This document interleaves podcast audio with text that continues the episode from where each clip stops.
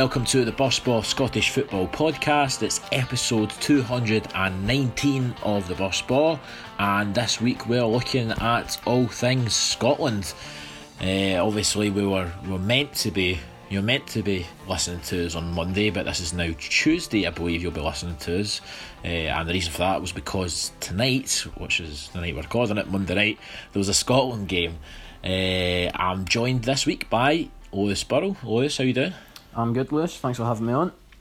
We were saying before we went on that we need to sort this. That there's two Lewises in the podcast. We need to get a nickname sorted or, Aye, or something. Maybe that could be a thing for the listeners. The listeners can tweet us in for Yes. what one of one of their nicknames should be. Let the mic, let Yeah. the brain go wild. Aye, definitely. get, get get your suggestions in. Uh, what should one of, bo- or maybe both? Can we? Can one of us be called the Lewis and the other not be called Lewis? Is do we both have to have nicknames? Either uh, is is we, we want to hear from you, so so fire them in. Uh, also joined by uh, Andrew Scott. Andy, how you doing? Not too bad, mate. Uh, had a long day, but I have to say this is a good way to be ending it. I believe you were. Oh, that's that's that's cute. I believe you were working today. Aye. I was, I um, working a bookies, so still got to watch the game. Um, but heard mixed reviews for the punters. Um, but I believe the result has uh, got everyone fairly looking forward to the next one. Nice one, nice one. Was there any uh, any big wins? Absolutely not. No, um, I had a couple of a couple on minus three, um, quite audacious, like five nils and all that. Um, Sunday had a fiver on Naismith to get a hat trick. Uh, Oh. to be fair, they probably should have, so he'd be raging after that. I'd be dealing at that after they get two. Uh, yo, I. I mean, well, let's just get straight into it then. Uh, Scotland two, Albania nil. I was at the game, uh, so I got to see the, the well the full ninety minutes thereabout, thereabouts. Uh, just from me me speaking personally, I thought it was kind of came out of nowhere, didn't it? Like I, I was not expecting that after Friday. No. I thought um, I think there's a lot to take away from that performance. Um, I mean, when the lineups came out, um, I believe I was already a bit sceptical. Um, But I think the boys maybe O'Donnell and Naismith was probably my two that I was kind of more conscientious about. Um, but I thought they both played brilliantly, to be honest. Um, O'Donnell especially at the back thought it was a rock. Uh, Naismith as well um, had a lot of chances and eventually did get a goal or two depending on what way you want to look at it. But um, lots to look forward to, I think. Uh, Lewis, what was your take on it? Aye, I think we looked really good. Obviously, there was a lot of pressure on the team going into the game. I know the Belgium game the other night was just a friendly, and we can sit here now after a good win and look back on it and think, well, it doesn't matter too much. But there was quite a lot of pressure on the team getting into the game, and I think considering the pressure that was on them, they managed the game really, really well. I mean, remember Albania, in terms of form and in world ranking, are actually stronger than us at the moment. So to, I, I think we didn't ever really look under threat. I thought we controlled the match really, really well, and a lot of the the things the other night that worried you, about like the defence looking a bit ropey and no real creativity and things. It was the stark contrast to that tonight. The defence looked absolutely solid. John Souttar looked tremendous, I thought. Uh, and then up front, we were creating a lot of chances. I mean, Callum McGregor could probably have had about five goals himself. Yeah, I mean that was one thing that I, I took away from this match is that we, we did create a lot of chances.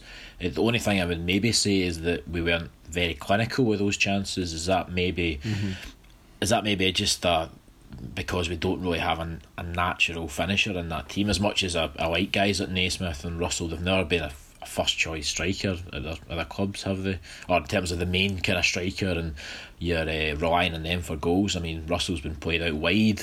Uh, Naismith is very rarely played up top on his own. So um, I don't know. Was that a factor? Do you think? Do you think if Griffiths has maybe started the game that we we might have put away some of those early chances in the first half? I was really surprised actually to see him start Naismith. He brought him on the other night as well against Belgium when he put him up front, but uh, that's not a position that Naismith's played for a good couple of years. You know, at Hearts, Yeah. he's, he's playing a wee bit deeper than that. I was quite surprised that he had that sort of faith in Naismith to go into an international game and lead the line up front like that. But to be fair to him, it's really paid off tonight.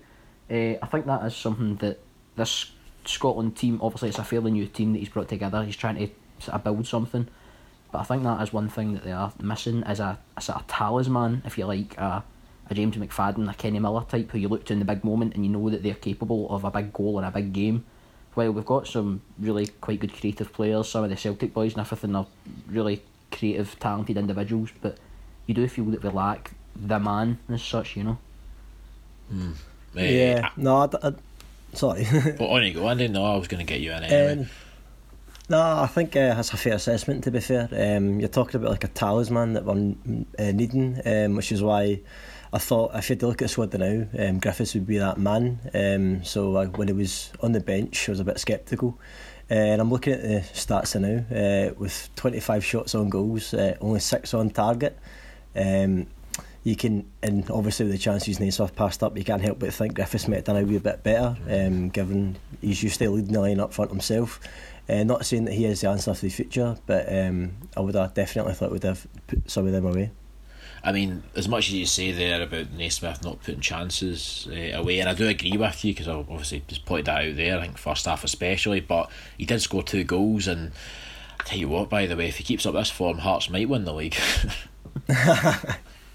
Lovely to see, it's just been lovely to see somebody put in a right good strong challenge to Celtic this year. So if it has to be Hearts, fair, fair dues. As long as they don't start this Saturday against us, it's all set. Ugh. Aye, I mean, uh, we'll, we'll, uh, we'll maybe get into that then. Obviously, out with Naismith, then who who really stood out for you? I know there's been a few names mentioned, but um, who who really stood out for you tonight, guys? Yeah, I thought tonight John McGinn looked really, really solid, Yeah. to be honest. Especially, I mean, he took probably for. A, I remember, John McGinn's been in the press for a lot of good things in the last few months. It's all been Hibs, he's going to make Hibs millions of pounds, the whole Celtic thing, you know, it's been all all very, very positive. And then the other night, obviously, he had his incident with the when he got the throw out for Craig Gordon, and suddenly it was, oh, well, McGinn asked for that ball, should never have asked for it, get caught out, and it, eh, it was a bit of negative pressure on about him for the first time, but in a long time anyway. But he certainly recovered really, really well. He put in a really, really strong performance tonight. He was spraying passes about, really bringing the wing backs into the game as well, I thought. And aye, he, he looked really, really strong. It was the John McGinn that we came to know. Yeah, um, I think he came out. I think he came out uh, with a point to prove. Um, obviously, um, giving away the first goal against Belgium, uh, and I thought overall, maybe apart from two passes, um, he had a really, really strong game. Uh, as Lewis said, pinged about, uh, and I thought he really took the game to Albania. Um, another player I thought uh, I was really impressed with was, uh, as I said earlier, um, O'Donnell at right back. I thought in the air he was excellent. Um, very rarely lost a header, and I think he get booked for uh, earlier in the game for winning a header. There was I don't really see anything wrong with it. Um, also, uh, without heading, um, tracking back, he made one or two uh, vital vital tackles um, to stop uh, Albania being on goal, and that might have made a difference. Who knows? I mean, see, just in general, then we're obviously we have been short in that area in, in the past in terms of that right back. I know tonight it was more playing right wing back, but would you would you be happy to see O'Donnell put be the kind of permanent guy in that position going forward? Uh, I think you should definitely Well, be if he in the puts mix. in perf- Go on, you go, Andy. Yeah, no, sorry. Uh, if he puts in performances like that, uh, I really don't see why not. Um, obviously, with a biased hat on, um, if we're putting in right backs from out the league, Richard Tait surely with a call up. Um, saying that with a pinch of salt, obviously. Um, but again, if he's playing like that, um, I thought he played outstanding tonight. Um, so I don't see why he shouldn't get his chance. And in terms of the formation as well, it was obviously three at the back. Um, again, the two wing backs, McGinn and McDonald sitting, McGregor and God help me out here. No, McGregor and Russell can of attacking mid, and then Naismith on his own. Wh- What did you think of the, the formation? Were, were you a fan of it? Do you think it's something to that you'd be happy with going forward? Well, I think it's it's definitely the way that he's going to go. You know, he's. Uh, I think you can see so far in these second spell, he's not going to be a manager who, in any way, favours anything. You know, he's not going to be a simple four five one and a four four two guy. He wants to go with one of the most sort of sort of modern kind of trendy formations, if you like. But we, he has players, especially in the defensive parts of the pitch. He has a lot of players who are quite well equipped to that, and I think it happens to be that to get some of the best players into our team, that to get to accommodate Tierney and Robertson in the team, which is a biggie.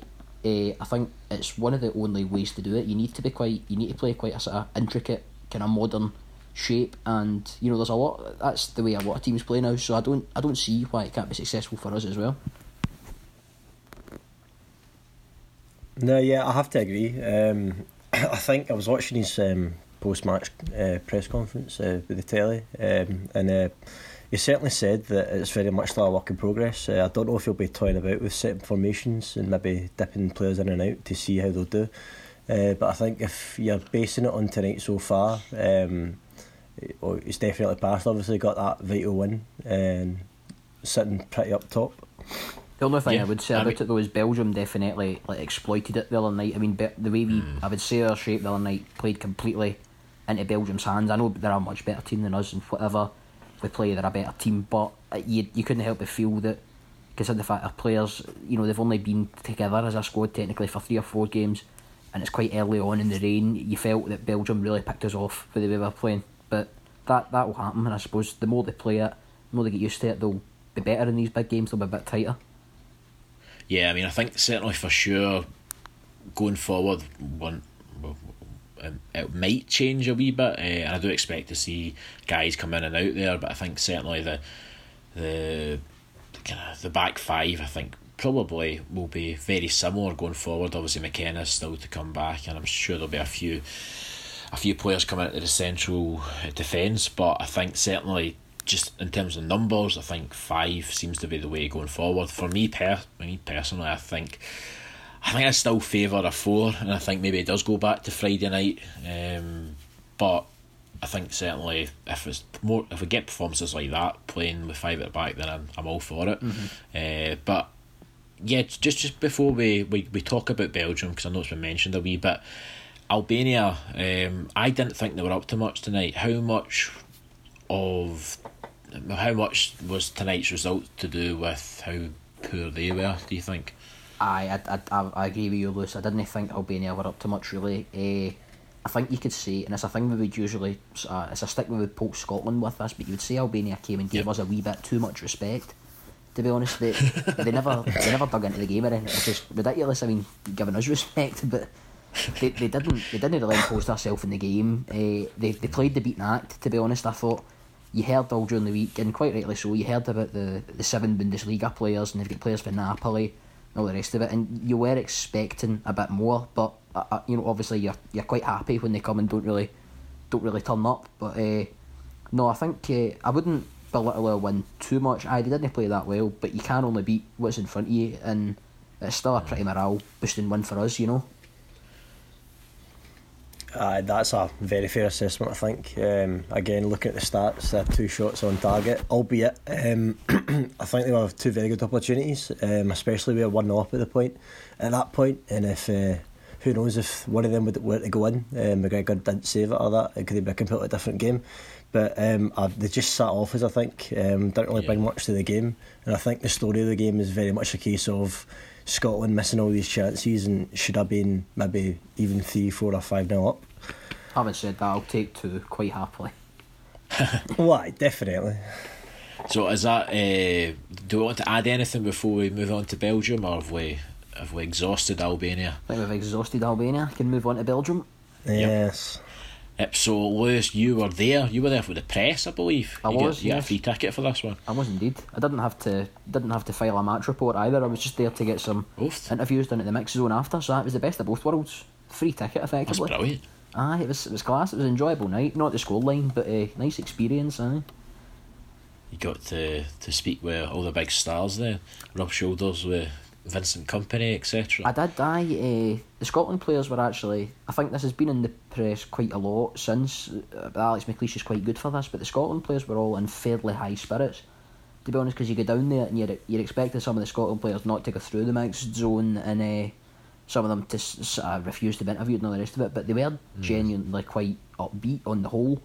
Uh, obviously, they were a wee bit, wee bit down because they'd lost, but they could see the bigger picture. They were contextualising it into the fact it was only a friendly, you know.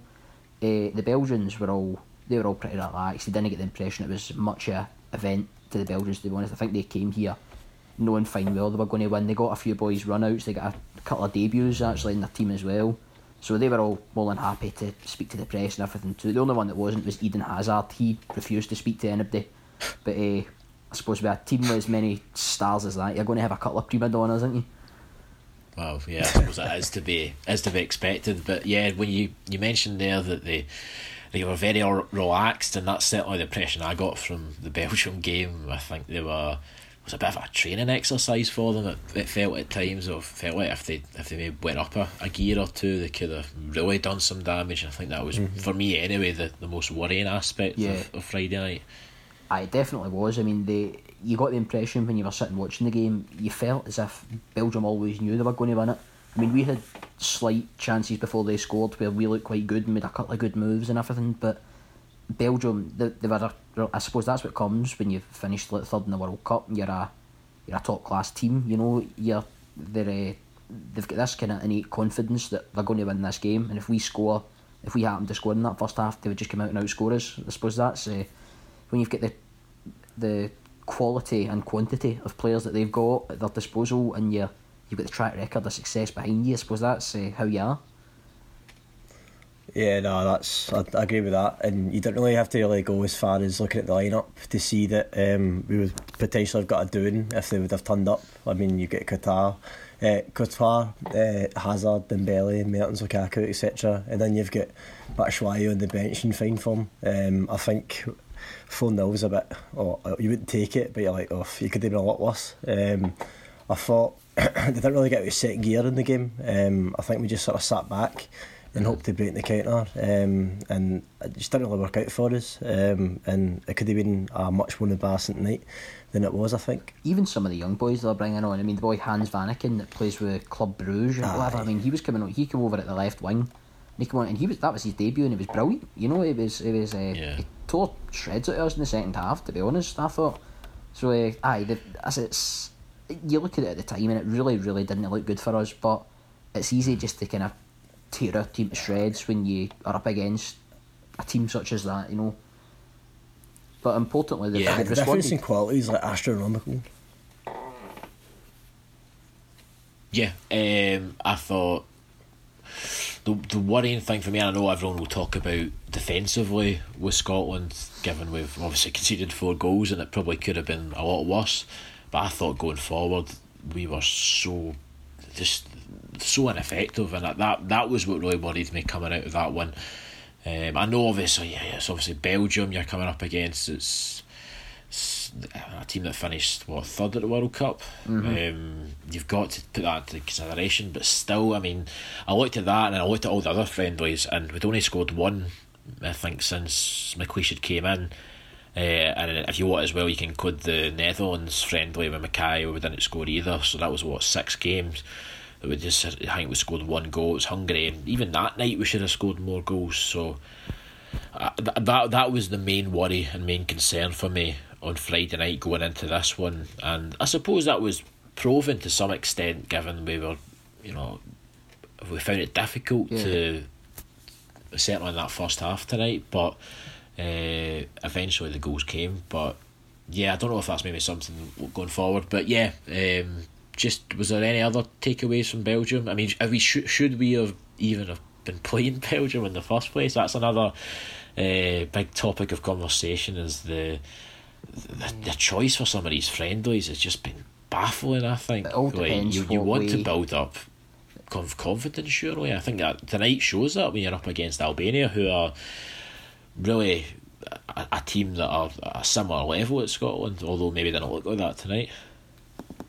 Uh, well, I suppose. I think you need to look at it in terms of- Aye. On you go, Andy. Aye, because like, I like remember like we played Spain in our family, um, just after was it the World Champions winter or Euro, Euro Champions or whatever, and we, we shipped like was it three goals past them? Yeah, like you look at that and s- s- packed out Hampden, um, give a good, didn't really um, give them that much respect, um, got a good performance out of it, um, and you look at that and then you look at Belgium, uh, half empty Hampden finished third the World Cup. And I'm reading these stats now, and it's, it's genuinely nuts. Like Lukaku scored 18 in his last 16 international games. Uh, Hazard's been involved in 27 goals in his last 26 games. And uh, Batshuayi, who scored again, uh, scored 8 of his last 10 goals uh, for Belgium coming off the bench. So you kind of look at that, and then you look at our team, and it's like, why? We, it's uh, As you said earlier on, it's just a training exercise for them. Like, never really got out of second gear, and it's just kicking like a dead dog when it's down. Like, what good is it going to do? It's not as if we're going to sell it out if a down. I know. But that's for basically what it is, Andy, to win. Aye, I know, I know. But it's like you charge like forty quid. Uh, like no wonder it's empty, and you're hardly Yeah. going to go to what and like in the pissing rain to go watch Scotland get humped off like the third best team in the world. Aye. It was it's mental. It's just it's the same when they played Peru over there. Like what was the pur- purpose on that? The pricing of some of these friendlies baffling. is an absolute disgrace as well. I'm not sure if Yes. maybe to get this calibre of team they maybe need to pay us a, of fee or they need to contribute towards bigger teams' expenses or something. I'm not sure because it's the only thing I could think of that justifies them charging that amount for tickets. I mean, it, it doesn't matter who it is. It could be all year old.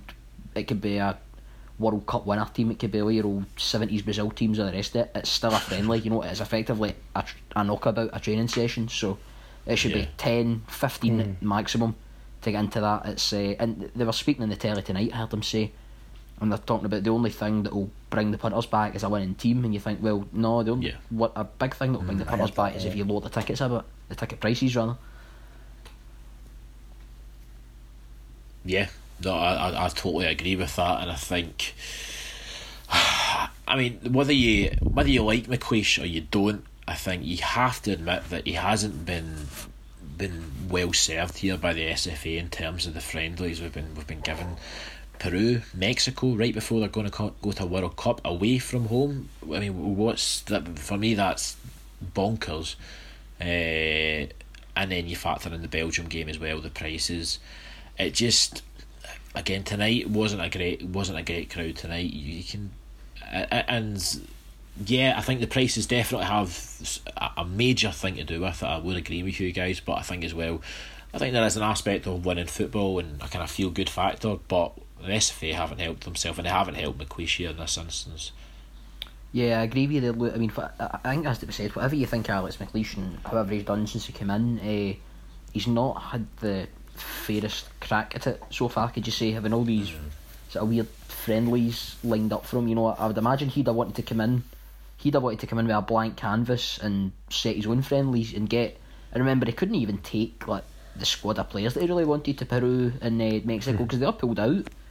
So he's he could have been doing with his first few games having a squad of players that he would actually have wanted to work with going forward. You know. Yeah, yeah, for sure. Um, do you guys want to add anything about Scotland, or have we have we exhausted both games now, or is there, is there any other major talking points that we're we're missing here? I think I'm alright. Uh, we're done for Scotland for now. We'll we'll, we'll come back to them one day. Uh, but for now, we're going to talk about just some of the ma- the major talking points of the last week because quite a lot's happened uh, since we last done a podcast, and I think the first and most important one is uh, Oran, Oran Kearney, who has been named the new St Mirren manager. Uh, formerly of Coleraine, very highly rated at Coleraine. Uh, I listened to an interview with his chairman, and the chairman was very complimentary of him. Uh, he seems to be very strong willed, Kearney. He seems to be quite similar, I would say, to Jack Ross and a wee bit different from Stubbs, so maybe that would bode well for St Mirren. Uh, I know he was obviously interviewed for the job before and didn't get it. I don't know how much that plays into things, but um, certainly he seems to have a decent pedigree and yeah, I think he, I think he's an interesting one, an interesting pick. Certainly, his, his comments about uh, he wants to win the win, win the league is uh, Who does that ambitious, remind you of, to, to say the least. Yeah, so I was going to say, if you're talking about Irish managers coming over, you're speaking to two Motherwell fans, you've come to the right place. Um, as soon as I, s- I read that headline, I thought, oh, for f- Christ's sake, like, here we go. Um, I remember Baraclough said that, and then the next season we were in the relegation playoffs. I'm like, that went well. Aye, the sort But sort honestly, of bitter I- side to you thinks, oh Christ, aye, that's that's going to go down like a lead balloon. But I know. uh, you've got to you've got to look past that. You've got to he's his own man. You know, you, you automatically draw comparisons to Baraclough just because of what we saw and just because he said the same thing. But uh, you've got he's his own man. You know, Brendan Rodgers obviously rates him very highly as well. I think he was quite instrumental in kind of telling him to get up here and get applying for the St Mirren job and everything in the summer. As I was seeing the other day, uh, anybody here talking about David Healy was in the papers as well, waxing lyrical about him. Nobody seems to have a bad word to say about the guy. It seems uh, a widespread opinion that he's a, a cracking coach. Uh, he must he must have a lot of confidence in his own ability as well because he's obviously was a he was only on a part time basis at Coleraine and he worked as a teacher and he's packed all that in, moving over. So he's certainly taking the job seriously. I hope he gets I hope he gets a bit of time to get his own stamp in the team, a couple of transfer windows to get the squad he wants in there because the St Mirren squad's a wee bit all over the place at the moment, as we know.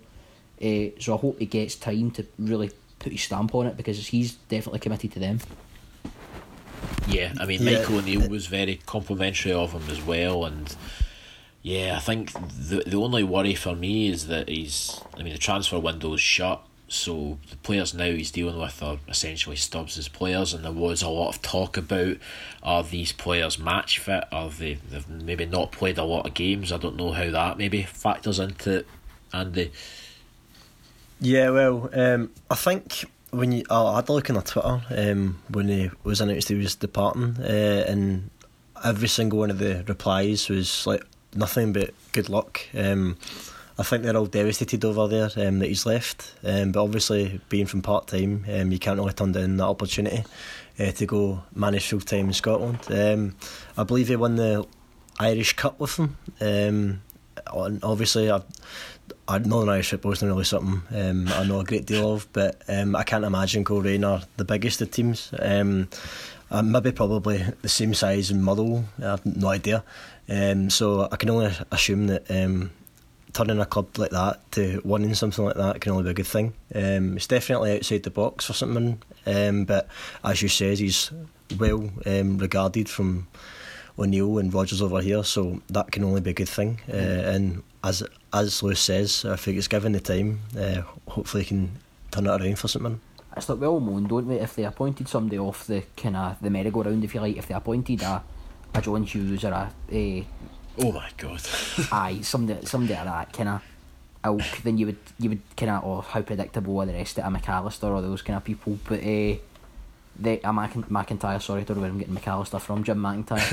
He's Eh, at Rangers. Aye, I know. Aye, who'd struggle to get him out of that job, I think. uh, you would you would moan about that and how predictable it is, but then they go outside the box and we're sitting still, almost tearing in a wee bit, you know. But no, it's uh, it's it's one of those ones. It's it's going to go really really one or two ways. It's going to be brilliant, and he's the next Jack Ross, or it will be a bit sort of Barra Cloughy, you know. And you'll you'll see early on, you'll see these signings and things, but where he's going to go.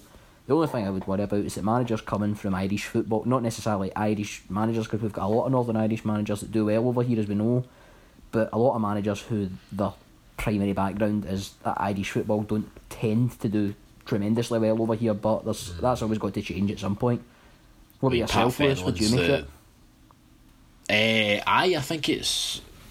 Actually, I, I do like it, and I think it's probably the route you have to go down after you you've appointed someone like Stubbs. But yeah, I think just what you said there about Irish football. Um, certainly, the one that comes to mind for me is Pat Fenlon. Uh, I know that was obviously. I think that was League of Ireland. That's a wee bit different, but still, it's it's a massive step. We can we can't under underestimate that. It's the difference between the two leagues. I think is sometimes it isn't maybe emphasised enough. There's a massive difference in the quality between Irish football and, and Scottish. As much as maybe we sometimes think that that's not the case, it, it is Oh, um, in terms of budgets, in terms of the crowds, in terms of the interest, in terms of team sizes and stuff. Um, so it is a massive step, but I, I think from what I've heard so far, it's been very positive, and I I, I can agree with you guys. I think it will go both ways, and if it goes, if it's unbelievably bad, then that's you know entertaining for us, and if it's uh, if it goes the other way, then that's also good as well. Uh, you don't want something in between. You want you want either the sublime or you want the ridiculous, and I feel we might have this with this guy. So uh, best of luck to him. Uh, across the across the divide, Morton have appointed a new manager, uh, Jonathan Johansson, who of course was, I believe, Murty's number two, Pedro's number 3 at Rangers. Um, and he obviously was at Morton before. Was he also at Motherwell as well, guys? Aye, he was the Yeah, Motherwell was under under 20s 20s. manager before Craigan. Aye. Yeah. Eh, What, what, did, I what found did you make of him when he was there? Or When he was what, what do you us- make of this appointment? Well, when it was us, I'll be honest, I, I don't think it was brilliant. I remember sitting on an under 20s game one day and uh, he was on the touchline and he was one of these guys, he, he didn't get any sort of real presence off him. You know, like if he's not one of these. Sometimes you see it, especially these under twenties managers, and you think, oh, you wouldn't cross him, but not necessarily with Johansson. He seemed almost. I don't want. Maybe this wasn't the case. I don't want to just tear in needlessly, but like he didn't get the. You get the impression he was maybe ever so slightly a soft touch with him. And uh, I remember Stuart McCall sitting at the back of the stand, and Johansson was there was things happening. Like we were defending a we were defending a free kick, and the guys just some of the under twenties just formed this wall, and obviously there was nothing coming for the dugout. They just accepted what was going on. He had McCall from up the back of the stand. Obviously it's not his team. He had McCall shouting, "You don't need a wall there," and before you knew it, that was it. The players dropped off. That was it.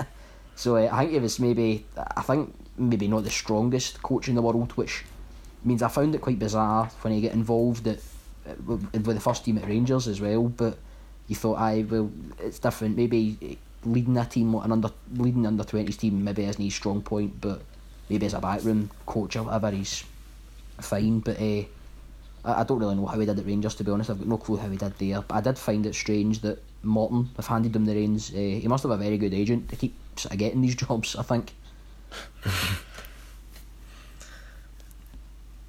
Uh, Andy, do you yeah. want to add anything before we, we kind of move on? Yeah, uh, well, I was to be honest, I was kind of gutted when it was Simmons appointed. Um, I had the maybe rumour that it was uh, Mark oh, McGhee, no. and Mark I had my fingers crossed on that. Assistant, but, I heard. Aye, that's just aye exactly. But maybe that's just um, me wishing for something I can't have. Uh, but uh, well, that's when it comes back. to Yeah, as, as Lewis, as Lewis said, um, he was with us for a, a short time, um, and obviously at Rangers as well. So uh, no doubt um, he was. He's been a part of some good and bad dressing rooms, so he's got plenty, probably got plenty experience uh, in winning games, losing games, drawing, etc. Um, so must have excelled his interview as well. I, I, I don't know if he has he been uh, first team coach for anyone. I don't I don't believe so. I don't think he has. So, no, uh, I think this is his first. So it's definitely it's like St Mirren. Well, no, maybe not as much as St Mirren, but it's a gamble for Morton. Mm. Um, uh, having to um, obviously after McKinnon leaving um, take the mantle, but again, best luck to him. Um, hopefully his experiences as a player and coach can um, have hold him in good stead, and hopefully I'd imagine he's been up here, uh, up in the game for a while. So hopefully, well, I'm assuming he knows quite a few faces to get um, players in in the transfer windows or that. So all the best to him anyway. It is a strange appointment, isn't it? Just when you think, I mean, the only team he's ever led is our, our under twenties, and he, I, I, would think they only get that yeah. job as part of the kind of old Rangers boys uh, mm. treaty for McCall, you know. Yeah. So it, it is bizarre. I don't really know, but especially with some of the candidates I mean, remember Matt McGhee is actually quite liked among the Morton support and things like that. That's where he started out. But aside from him, I mean, there's some quite good and quite quite high profile candidates linked to that Morton job. So it's a strange, strange appointment to go with him. But uh, mm. best luck to them. Yep. Um, yeah. With that, we will move uh, and we'll finally talk about the main event, which was, of course, the Iron Irn-Bru Cup. Um, did you guys get to catch much of the Irn-Bru Cup at the weekend, or was it a was it an international break for you guys as well? Uh, I never never managed to catch it. I was working quite a lot over the weekend and stuff. Uh, I know know roughly some of the results and stuff, but I'd be yep. lying if I said I'd seen any of the goals or anything. To be honest, no. Yeah, I'm the same. Uh, I was working, so I just had um, I had Sky Sports News on, just watching all the goals going, um, thinking that um, who was it Queen of the South? It was the phone off or something? On they've cruised this. Just a bit. yeah I look at my phone it's 4-3 and I was like how the hell what is going on there? Uh, just the two goals for nah, Dobbie this weekend wasn't it? I know I know I know. Uh, I'd be lying to say I didn't have um, Sutton United in my coupon um, but again I was disappointed to see um, this some, some Scottish uh, some Scottish teams go out to some foreign opposition. But again, you look at the scenes with Dunfermline down in London. Um, I thought uh, you, I, I seen some of the scenes on Twitter after it. That looked excellent. Was it five hundred Dunfermline fans? Didn't it? I think there was a, probably probably more away fans than there was home fans. There was, there um, was. Uh, it was Boreham Wood, uh, Dunfermline. They won in penalties, and uh, yeah, a trip to London. I think over five hundred mm. fans, as you said, and I think there was more uh, away fans as I was. So that's some trip, isn't it? Like that's that's what you're wanting. Oh, it's, it would be class, but well. I'm, I'm, imagine, I'm especially win it. Yeah, because I think yeah, Boreham Wood fingers bit, crossed kind of for that one. I think Boreham Wood are a wee bit uh, kind of Salford, aren't they? That they're like getting heavily, heavily backed, and they get that. Yeah. they rent the stadium out to Arsenal ladies, and Arsenal use it to train and everything. So I think they've they've got quite deep pockets. I think so. It was nice to see a team fair championship get in there, and I, I know that it was only the penalties they won, but uh, it's still nice to not have them go in there and getting beat. Yeah, but obviously, I was looking at the results now. There's a few, maybe no shocks, but disappointing results. Uh, Falkirk definitely springs to mind. Yeah. Um, I, 1 0 they could beat. I don't really know what happened there. Um, Well, actually, Kilbride, Edinburgh City must be good tie as well. I got to see uh, Connah's Quay last season when they played Dumbarton, and uh, yeah, they were. Uh, how to put this? Uh, hammer throwers, maybe. The, Yeah, Well, not Welsh team then. They were absolute brutes. And uh, by the sounds of, because I got to hear the post match interviews, and uh, I think Andy Morrison is the Connah's Quay manager. He is actually from Inverness, but he played for Man City when they were in the old third division. So if you ever kind of uh, or the third tier of English football. So whenever you hear that stat of oh Man City were in the third tier now they're in the Champions League and now they're winning the league and stuff, he was part of that team, and uh, yeah, I think he still. He's maybe still stuck in the, the 80s and the 90s or whenever it was he was playing because they really are just a bunch of uh, bunch of brutes. But I, I think uh, end of the day, you need to give them credit. They got the result, but I think it's a, got to be a disappointing one for Falkirk. First game with Ray McKinnon in charge should be fairly straightforward. I know maybe it's not the most conventional football you're up against, and it's maybe not ideal, but um, that's got to be really disappointing. Um, as you, as we've kind of mentioned, Queen of the South as well. They beat Crusaders four three. They were four 0 up at half time, and Crusaders got three goals in the second half, but not enough to. Uh, well, not enough to get it to penalties. Obviously, Queens ended up winning that one. The other England Scotland game uh, from the three o'clocks, Airdrie and Sutton United. I thought, to be honest, given the, the money down there, I know we were talking about the Fairmont uh, and their result against Boreham Wood, but the Fairmont are a championship team and should be well, should be beating them. I don't know. They're, they're, they're certainly better than Airdrie, and I think Airdrie were quite unlucky, to be honest with you. I mean, 1 0 is certainly. Uh, it's no disgrace to be honest, and something again another team that are heavily backed. They're, they're a full time club. Like that's another thing. Oh, yeah, I know uh, Airdrie were full time, or maybe still are. I'm not sure how that works, but um, maybe full time in, in name only in terms of Airdrie. Uh, Sutton United are a proper full time outfit. Uh, so again, Aye, their chairman was or manager's no quite arrogant as well. I know, sorry. Um, I think it was Sutton United. Um, it was like a wee bit in BBC. Um, that, that, that they were doing with, and um, it was just it was comparing like teams like Airdrie and all that to like. Was, I think it was like Northern League standard or something, something ridiculous like that. And then then I seen he, they get results, so I was kind of like at that. But it's just, I think um, you seen on Twitter, especially Wood fans, like, I think they genuinely thought like they were going into the Scottish Cup. like, by pl- playing teams like Dunfermline and all that. Um, so I don't think they really know what it's all about. Um, and you, it's kind of reflected on the attendance wise. Um, I, again, personally, I'm not really too sure about the introduction with all these random teams for random leagues. Even the colt teams, to be fair, I know we do all right in it, but I, I don't know. I think um, I'll, I think it was I was uh, listening to an interview um, with the I can't remember who it was, but it was somebody for SFA, and he was saying this is like a platform um, for the future, um, how they hope to have like cross border cups. Um, and I'm always in favour for, for the return of the Texaco Cup. So I, I don't know, maybe it's a, a work in progress for Alright. something bigger. All right, Grandpa. the Texaco Uh, Cup was just because Motherwell 70s played? Tottenham. no, I just look classed at it. It'd be And like, interesting to see what the likes of your Boreham Wood and your Sutton United fans, uh, if they buy into it or no.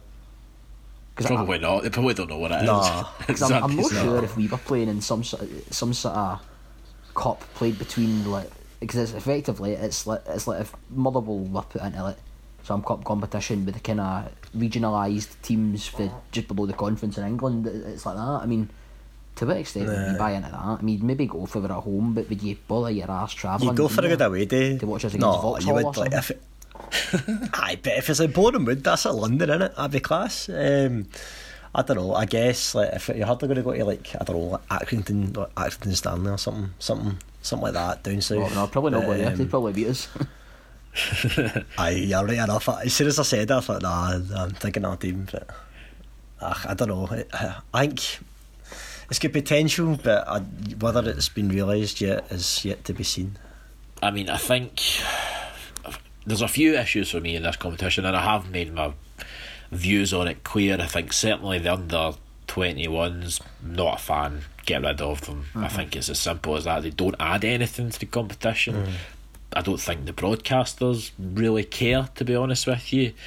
Uh, I, I, I think it is plain and simply probably a vehicle for um, Celtic and Rangers to to put their uh, colt teams into the leagues down the line to maybe uh, just get some of the lower league teams used to to that fact. Even though Celtic and Rangers were nowhere to be seen in this round, um, No. I think it's probably a vehicle for that. It's the only upside from the SPFL's point of view I can see for having colt teams in it. Otherwise, I just I've, I've no idea why you would have them in. Uh, in terms of the other teams, I, I think the only issue is maybe the travel. Although I think from a fan's p- perspective, it's brilliant and it's you know you're getting to go to places you wouldn't normally get to go to. I think from a Cubs perspective, uh, and I know to be fair that I think the SPFL do give them some travel expenses and give them put a wee bit of money towards that, but still it's it has a major expense no matter what how you look at it, and uh, yeah, I think that that would Yeah, be my, my two major issues with it. Well, Jim Weir, the Forfar manager, talk- he was uh, no, it wasn't Jim Weir. Uh, who was, I can't remember. It's left me, but there was- a World League manager. It wasn't Jim Weir. Who the hell was it? Ah, I can't. It, it's gone, but you'll find Right. it somewhere. Uh, I saw when I was in work on Saturday was piping up about how it's uh, the the SFA are really sort of they're taking it out in lower league teams here. You know, in terms of having chances to maybe get a cup run together. It's like they're sort of. I Yeah. think a lot of the low, Yeah. lower league teams feel that there's been a sort of mockery made of, of their tournament here, if you like. Yeah. And uh, I heard, I noticed also See- it's quite interesting that the reason the Dunfermline and Boreham Wood game kicked off so early was because Dunfermline didn't want to have to pay for like, another night's accommodation in London. Well, I, I, I, I think I think part of it might have also been that does make sense, but I think as well because England were playing that day, and I think they were a wee bit worried about the the Ah, traffic aye. and getting back. Um, that that's what I heard, but I'm not sure if It could be a mixture of both, be I'm sure. as well. Yeah, it probably is. It probably is a mixture of both. Um, just finally, I'll go through other some of the other results. Uh, Arbroath they beat Annan 3 0. Montrose, big shock there. They beat Dumbarton 1 0. Not a great start to the league for Dumbarton, although by by all accounts, I think uh, they seem to be having a, a real issue and a lot of problems with Aye, injuries. really I think the struggling. squad is really th- thin right now. They've Um, plenty of Dun United- none of them that are scoring. no, no, definitely. Um, Dun United one each with Alloa, Alloa one on uh, penalties. So Excellent. Uh, yep, Manta great Raiders day, arriving, flowing up there, I see. great day for Tom on uh, Saturday. Um, uh, East He was quick to. Oh. I know. Sorry, on you go. No, so I've got to say, Tom was quick to point out that it was just an under 20s game for uh, Dundee United. Well, Yeah. To be fair, uh, it was our under twenties coach and their Mm-hmm. under twenties team. So, um, uh, from that perspective, you can maybe excuse them. A team you can't excuse, however, is Partick Thistle. They were beaten by East Fife two one. That's Yeah, a, they were 1 0 up, were they a not? shocker, isn't it? Yeah, yeah. Um, I mean, I, to be honest, I'm happy for East Fife because they had a not a tough start to the league, but I thought they were a wee bit hard done by. They had a few tough games and they were sitting there at the bottom. They got their first win last week, and now they're obviously they beat Partick Thistle. So I'm, I'm, I'm happy for East Fife, but again, mm. that's just that's just piles on the pressure for for Archibald. I know again it's the Irn-Bru Cup, so there's maybe can't look into it too much in terms of teams taking it seriously, but it's still a bit of a scalp. Aye, yeah. definitely, and then um, is. Partick put out a half decent team as well. suppose it's one of the ones where you can it'll be written off as well. Partick's sole focus this year is digging their way back up into the league by hook or by crook, into the Premiership by hook or by crook. So ultimately, I, I don't think the ch- the Irn-Bru Cup is going to be a, a big milestone in their season. But at the same time, it can do it can't do wonders for confidence and a new t- a fairly new team together by getting beat off low league opposition like that. They could have been doing with at least maybe at least getting through in the competition until they could they could maybe kind of limp out off a team in the same division or something, you know. Yep, um, totally agree with that. Um, East Kilbride, they were defeated 3 2 by Edinburgh City. That would have been a Lowland League game not too long ago. Uh, Peterhead, they narrowly lost out to Bohemians of Ireland 1 0. Not the, again, not a not the worst result though, for Peterhead considering they are a League Two side, but um, don't know if you maybe expected a bit better given their, their team on paper. But um, yeah, maybe not the worst one there. Ross County absolutely hammered Raith Rovers um, 5 nothing. Uh, St Mirren under 21, Hamilton under 21, 3 2 St Mirren, move on. Uh, TNS Yawn. and Queen's Park. This is this is the big one, isn't it?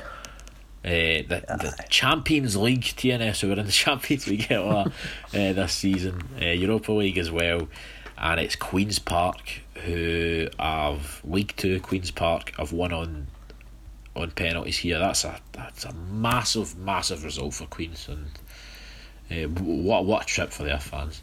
Aye, it was Aye, brilliant. it looked- it, it in looked Twitter class, and to be fair. Aye, it looked a looked a brilliant away day. They're a, they're a team over. Uh, obviously, they've had a wee bit of kind of trouble. They kind of relegated the last couple of years and everything came back up and all the rest of it. So, uh, aye, it was nice to. It's, it's always nice when you see a team for Lord down the leagues get. Uh, obviously, that that's a thing doesn't happen a lot because they don't. Not that a lot of teams in the Premiership do either, but they obviously don't have the opportunity to qualify for Europe and get away days in the continent and things. So that is one positive I think of having the other teams from the United Kingdom in the Irn-Bru Cup. You know, it does give it does give fans of teams like Queens Park the opportunity to have away days and have memories and scenes like that. And ultimately, that's what football's all about. You know, big long away day, foreign country even, and then seeing your team victorious like that when it really wasn't expected. To be honest, that that's what football's all about. Mm-hmm. See when we talk about the the Irn-Bru Cup, I think it's a bit like the League Cup in a way. Like see, it's in the earlier rounds if you get knocked out, or especially if it's like a Motherwell fan or that, they'll just like dismiss it as like a Diddy Cup or something like that. Yeah. But you see, like in the latter stages, like the more fans will buy into it, the more the Yeah. team will want to win it. Because at the end of the day, it's a piece of silver at the end. You saw it in last year's last year's final. Uh, I don't know if it was a sold out McDiarmid Park, but it looked pretty close. Aye, it was we- full anyway. Dumbarton to get to their first final in so many years, and the jubilant scenes when uh, scenes when Inverness won it. So uh, I certainly still was a going to be couple cup of to shit in the. Dumbarton and Inverness that day. I mean, they were they were both out to win that Exactly. cup. You know. Exactly. So maybe it's just maybe the early rounds that folk maybe don't really pay much interest to, um, and maybe come the quarters and semis, um, it becomes more of a, more of a competition. Yeah, I would agree with you. Yep. Um, just finally, Coleraine and Formartine, that's got to be one of the most bizarre games I think I've ever competitive games well, really had in my life. Uh, Coleraine, though, they they just sneaked past the Formartine in penalties. That's a really underrated result. Holding a team like Coleraine Formartine, Highland League Formartine. Aye, uh, holding them. Did they not go ahead as well? They did, yeah, yeah. They were one 0 up because uh, as Yeah, I our, I thought- I thought I resident. Highlander Johnny tried to point out. um, yeah, so finally, Sligo Rovers they beat Livingston under twenty ones four one, and probably the most uneventful game of all time. so, uh, yeah, that is Irn-Bru Cup done. Uh, that is probably the podcast done, unless you want to add anything else, guys. I think I've said all there is to say. Bored people enough for my opinions, I'm sure. Uh, I've been riled up enough as well. I'm time for my bed. I, I I believe you guys have a news day tomorrow, so Aye, I certainly Yes. do. So, uh, aye, I'll I'll no sleep the night of excitement. Put it that way. Cannot wait. S- serious for the listeners. Can you describe what a news day is exactly? Well, it's obviously Do you want to do this? we all met Alright. through sports journalism at UWS, and a news day is a. It's you go into uni and it's like you you're trying to replicate the sort of feeling of working in a newsroom. It's split into sections. You've got an online section, a radio section, and a television section, uh, and they're the most tedious, mentally draining days you will ever ever have. And you're and last year you have them in third year and they're, they're assessed for your performance and everything, so you can you have a wee bit of motivation for them. But then this year they're, they're not. You've just to produce a portfolio at the end, but we all do other things, so we'll have material that we can put into that. So uh, that is a fair bit of sitting about. It's uh, not the best at times. Yeah, I hope James and Annie are listening to this. Is that an accurate description? Is it? I was I was about to say that. I am. I'm hoping James. I was hoping I did it justice. Or Elizabeth are, are not are not listening this week. But if they are, uh, thanks for listening. Uh, Right, well, I really enjoyed hope you them. enjoyed the podcast. Aye, that, that that said, they're smashing. I love them. Aye, we, we love them really. We do. Uh, right, okay. I think we've bored you enough with Scotland, Irn-Bru Cup, and Uni chat. Uh, so we will we will bid you farewell. Thank you for listening. Thank you, Lewis, Thanks a lot, Lewis and Andy. Cheers, smashing. Andy as well. Cheers. Yeah, cheers, fellas. Right, and uh, thank you, the listener, and we will be back probably next Monday, and things will be back to normal, and we'll be talking about the the real football. Uh, real football will be back next next week, so uh, we'll we'll see you then. Goodbye.